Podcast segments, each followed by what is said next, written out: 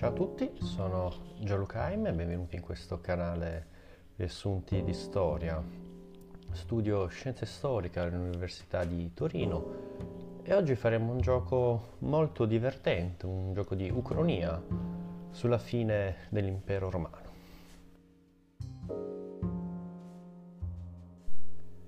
Questo gioco è nato da una live di Instagram con eh, due pagine insieme alla mia, ovviamente riassunti di storia, con la pagina La grotta di Virgilio e Vexata Questio. In questa live abbiamo giocato e abbiamo voluto trovare eh, un personaggio nella grande storia di Roma, soprattutto dell'impero eh, di Roma, che ha eh, più di tutti causato la fine del, dell'impero e invece abbiamo dovuto trovare un personaggio, un, un'altra faccia della medaglia, il quale, secondo il nostro eh, pensiero, il nostro giudizio, avesse più di tutti contribuito alla salvezza eh, di Roma. Ovviamente è un gioco di ucronia e non solo, eh, dare una risposta secca, trovare un personaggio eh, chiave per la fine di un impero così grande che è durato una crisi due secoli, tre secoli, tre secoli e mezzo. Eh, e ovviamente è una semplificazione estrema e quindi bisogna prendere questa chiacchierata in questo spirito di un gioco Ebbene, io come personaggio, il quale reputo principale la causa dell'impero, ho voluto trovare questa figura nella persona dell'imperatore Caracalla e nella fattispecie con il suo editto omonimo, l'editto di Caracalla del 212 d.C. Siamo nel III secolo, il secolo di massima crisi eh, dell'impero eh, romano. Ebbene, eh, quali furono le conseguenze di questo editto? Come tutti voi sapete, questo editto eh, dava la cittadinanza a tutti gli uomini liberi dell'impero, ma se vogliamo essere realisti e vedere fino in fondo quali sono state le conseguenze, di fatto eh, non, è, non, è, stata data una cittadinanza, meglio, per meglio dire, non è nata la Repubblica, eh, una nuova Repubblica, ma bensì eh, tutti gli uomini liberi eh, diventano schiacciati, si accomunano a una condizione che possiamo trovare una condizione di sudditi. E quindi nel III secolo vediamo che l'impero romano si avvicina eh, di più agli imperi eh, d'Oriente. Ebbene, eh, i lati positivi di questo editto, che comunque è stato fatto, bisogna riconoscere, il giorno di Carcala aveva un fine positivo. Il fine positivo era quello di eh, introdurre un'imposta che prima di allora era solo per i cittadini, quindi introdurre un'imposta a tutti quanti i, gli uomini eh, dell'impero e questa imposta eh, riguardava la successione. Questo è stato fatto eh, nel quadro eh, del III secolo, la grande crisi delle finanze, lo Stato romano è in crisi e deve fronteggiare la eh, pressione, la pressione dei barbari eh, al confine, che sono nate sotto, già sotto l'impero di Marco Aurelio. Comunque, per fronteggiare questa crisi del fisco, delle finanze, vediamo che è stato fatto questo editto, è stata emanata questa imposta. Ma quale a mio avviso ha portato gli enormi svantaggi? Per prima cosa, con mm, la fine del privilegio della cittadinanza, perché la cittadinanza, la cittadinanza era vista come un privilegio, pensiamo solo alla storia di Paolo di Tarso, o meglio noto come San Paolo, come eh, la sua vita abbia goduto di certi privilegi che lo stesso Gesù Cristo non ha eh, goduto. Ma non mi soffermerò eh, su questo, altri privilegi sono i cittadini di Roma, eh, erano ovviamente esenti eh, dalle imposte, a parte questa imposta sulla successione, o poche altre. I cittadini di Roma eh, godevano di razioni gratuite che venivano donate eh, dall'imperatore. Ebbene, con la fine eh, della, del privilegio della cittadinanza vediamo che si rompe quel legame con la vita pubblica. Infatti nelle varie città, ricordiamo che Roma era un insieme di città, un impero fatto di città, tutte le elite locali eh, ambivano a una alla vita pubblica perché questo gli permetteva direttamente di accedere alla eh, cittadinanza loro e dei loro eredi. Quindi con l'estensione della cittadinanza a tutti gli uomini liberi dell'impero questo si viene a rompere e possiamo vedere qui quel processo che eh, poi nel IV secolo e nel V secolo prenderà il nome di fuga dei curiari, ovvero quelle elite locali che eh, non vedendo più i privilegi di una vita pubblica, ovvero vedendo che la vita pubblica non, con, non, portava più alla cittadinanza, quindi a tutti quei benefici, fuggono. Questo perché essere curiale, essere amministrare una città sotto l'impero voleva dire pagare di tasca propria eh, le, le, la spesa pubblica, bisogna fare una strada, bisogna fare una terma, chi le paga? Bene, eh, i curiali che sono l'elite delle città ma una seconda eh, conseguenza di questa estensione della cittadinanza, ebbene, possiamo vedere una crisi del reclutamento, una crisi dell'esercito. dell'esercito. Infatti la carriera militare per secoli era un, un ottimo e un importante eh, ascensore sociale. E chi viveva nelle province poteva farsi i suoi 20-24 anni di servizio militare e infine accedere alla cittadinanza e anche a, dei, a delle terre. Bene, tutto questo con l'estensione del, del, della cittadinanza eh, viene annullato e quindi lo spirito bellico che ha sempre animato Roma vediamo che cessa di esistere nei, nei propri cittadini. Se, come ha eh, raccontato il mito, Romolo e Remo sono figli di Marte, possiamo dire che con l'editto di Caracalla diventano orfani eh, di Marte, i romani perdono quel fascino delle armi e quindi di conseguenza vediamo che eh, viene quel, um, quel fenomeno ov- nel quale i barbari entrano nell'esercito. Infatti il III secolo, oltre alla crisi eh, del fisco, la crisi delle finanze, del, dell'impero, vediamo anche c'è una profonda crisi demografica eh, e la carenza di popolazione eh, si avverte soprattutto come eh, braccio da lavoro eh, per il lavoro agricolo. Vediamo che i latifondisti di malgrado lasciano che i loro coloni facciano, facciano la carriera militare, preferiscono pagare l'equipaggiamento e quindi vediamo l'impero che ha sempre maggiori difficoltà nel trovare coloni. Uno perché appunto c'è crisi di popolazione Secondo, perché gli stessi latifondisti non vogliono, a loro conviene che i coloni restino nelle loro tenute a lavorare.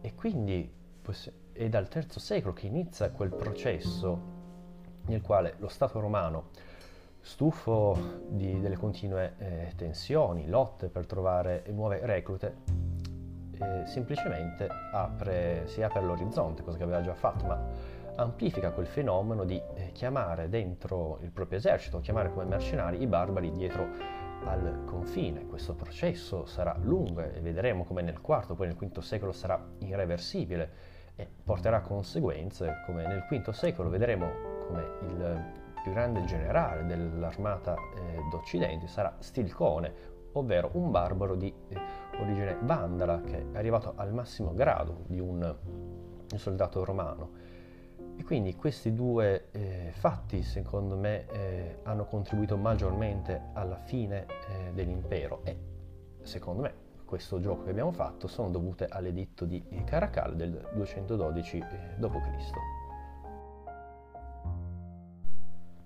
Arrivati al secondo punto del nostro gioco, eh, a mio avviso l'uomo che eh, più di tutti ha contribuito alla sopravvivenza dell'impero romano non può essere che l'imperatore Teodosio, a mio avviso l'ultimo grande imperatore eh, generale, colui che, possiamo dirlo, incarna la virtus Caesaris, ovvero l'uomo delle emergenze, il quale grazie al suo carisma, alla sua forza d'animo, la sua virtù appunto, riesce a risolvere eh, le emergenze e riesce anche a risolvere in modo netto prima, la prima grande emergenza che è chiamata è la, di, eh, è la crisi di Andrianopoli, nella quale, come tutti sapete, l'imperatore d'Oriente Valente viene ucciso, eh, l'impero d'Oriente viene cancellato e un'intera orda di, eh, di barbari, di goti, può tranquillamente darsi al saccheggio di tutta eh, la penisola balcanica e della Tracia i Goti non riusciranno ad assaltare le città fortificate perché in questo momento non hanno ancora le macchine d'assedio, ma sono liberi di darsi al saccheggio. Ebbene, eh, Teodorico, che viene sub- eh, scusatemi, Teodosio, che viene subito chiamato in causa, riesce a, a, porre rimedio e riesce anche a uscire da questa estrema situazione da eh, vincente. Infatti, la sua soluzione, che è stata molto criticata, ovvero, ovvero quella di far diventare i, i Goti come federati, ovvero uno Stato dentro uno Stato, dentro un impero, è stata criticata perché è stata vista come l'inizio eh, della fine Infatti eh, Alarico, eh, quando siamo ormai nel 410 con il sacco di Roma, le sue richieste erano insistenti, le sue richieste di, eh, per il suo popolo, quello dei Visigoti questa volta, di far rientrare anche loro come federati.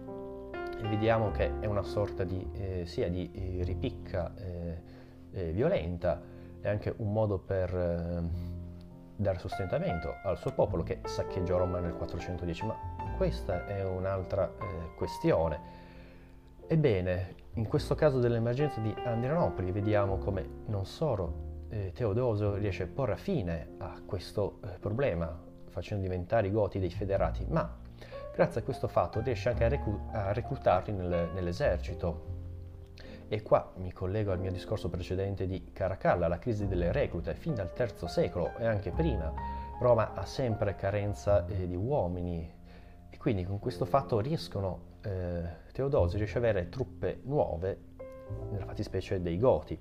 Infatti eh, vediamo che Goti eh, entrati nell'esercito regolare saranno presenti nel 394, nella, nell'ultima grande battaglia fra pagani e eh, cristiani, nella quale l'usurpatore Eugenio affronterà l'imperatore Teodosio e vediamo che anche qui riesce a vincere eh, Teodosio eh, Teodosio, il nostro imperatore, alla fine morirà eh, un anno dopo, nel 395, mm, a seguito di, dei dolori, di, di alcuni dolori durante la notte.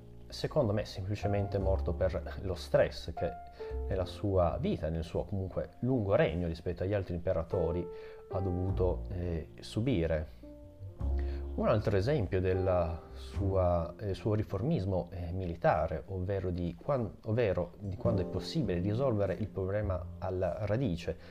Un altro esempio è il famoso editto di Tessalonica del 380, nella quale in, in una sola mossa decide di risolvere questo problema che per un secolo intero dilaniava l'impero, ovvero quale religione, o per meglio dire il problema della religione, lo stesso eh, Valente, il quale era di fede ariana, si trovava in una capitale, Costantinopoli, che era profondamente eh, fedele al, alla religione cattolica di Nicea, ma non solo.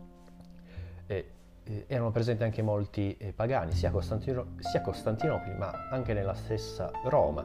Ebbene, con questo editto eh, Teodosio ehm, cancella questo problema bisogna ricordarci che ovviamente i pagani ci saranno ancora, non saranno ancora cancellati, ma possiamo adattarlo come l'inizio della fine. Infatti, a causa di questo editto verrà chiusa la ormai secolare Accademia di eh, Platone.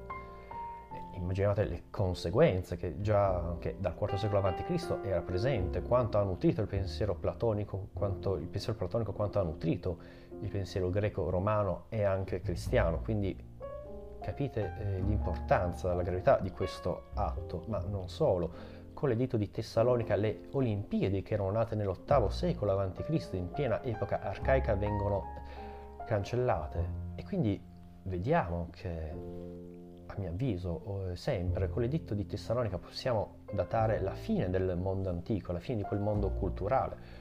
Un altro esempio eh, di questo editto, i testi eh, di, Omero, l'idea dell'Odissea non vengono più insegnati nelle scuole quindi un'intera civiltà, l'intera civiltà antica viene messa da parte, viene superata da quella cristiana, quindi secondo me che è un giudizio mio personale, la data del Medioevo possiamo datare benissimo nel 380 con l'editto di Tessalonica dove vediamo la fine del mondo antico. Ebbene, per chiudere questo argomento, sempre parlando di eh, Teodosio, non possiamo citare a mio avviso i figli di Teodosio che Secondo me è qua che possiamo datare veramente l'inizio della fine dell'impero eh, romano. Infatti Onorio e Arcadio sono completamente diversi dal padre. Se il padre è stato l'ultimo grande imperatore generale, colui che conduceva anche egli stesso eh, l'esercito, vediamo che Ornorio e Arcadio sono i famosi eh, imperatori eh, fanciulli, imperatori fannulloni, gli imperatori del periodo della decadenza dell'impero romano. E vediamo per due fattori eh, questo fatto. Eh, innanzitutto con Onorio e Arcadio vediamo che ufficiosamente l'impero si divide in due e fa una vita propria. Già questo era successo precedentemente, ma vediamo che con loro effettivamente si separano e fanno una politica eh, diversa. Infatti di lì a poco tempo vedremo, neanche un secolo, vedremo come l'impero romano d'Occidente sarà ormai perduto e invece rimarrà in vita l'impero eh, d'Oriente. E questo inizia proprio con i figli di eh, Teodosio. Come ho detto precedentemente, Onorio, Onorio e Arcadio sono i primi imperatori eh, fanulloni, dove oltre a non condurre il, il loro esercito, essi rimangono nel, nel loro palazzo, nel, nel, loro palazzo, nel palazzo imperiale, lontani dalla vita eh, politica. Lasceranno i comandi a degli alti ufficiali. È famoso il caso di eh, Onorio che uccise il, il magister Miltum eh, Stilcone. Lo fece per invidia, lo fece per paura politica. Stilcone poteva ambire a mettere un suo successore, poteva forse ambire direttamente lui a diventare imperatore. Queste sono tesi che sono state fatte.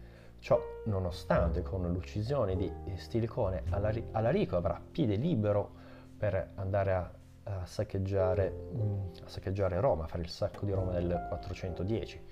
Prima di questa data eh, Alarico aveva tentato altre volte ma era stato respinto da Stilicone. Mancando Stilicone, questo eh, non è stato eh, possibile e a mio avviso questo è uno degli indicatori della profonda inettitudine di questi imperatori. Come imperatori inetti è giusto anche ricordare Valentiniano III che uccise a sua volta il suo più illustre eh, generale Flavio Aezio, colui che ha sconfitto in campo aperto con un'armata eh, di Romani e di eh, Ostrogoti, sconfisse Attila il re eh, degli Unni. Con questa piccola eh, parentesi re, eh, sugli imperatori inetti che sono, sono, stati completamente diversi dal nostro grande Teodosio, la nostra chiacchierata si conclude qui. Come sempre alla fine miei, delle mie chiacchierate cito le mie fonti per eh, preparare questa chiacchierata ho consultato questo bellissimo libro, Gli ultimi giorni dell'impero romano. È un bel volume, sono quasi 700 pagine, ma la traduzione è fantastica e scorre benissimo.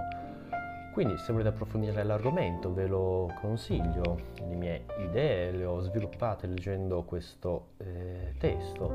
E soprattutto se siete appassionati, vi è piaciuto leggere il Trono di Spade ve lo consiglio caldamente perché mille volte peggio, ci sono molti più intrighi, ma soprattutto è tutto quanto vero. Per il resto vi ringrazio, saluto ancora le due pagine con le quali ho collaborato per questa live che sono la grotta di eh, Tiberio e Vexata Questio. Andate a vedere nella grotta di Tiberio la live completa per farvi un'idea e per conoscere anche le risposte che hanno dato questi due miei amici. E nulla, spero di avervi annoiato, ma non troppo. Alla prossima.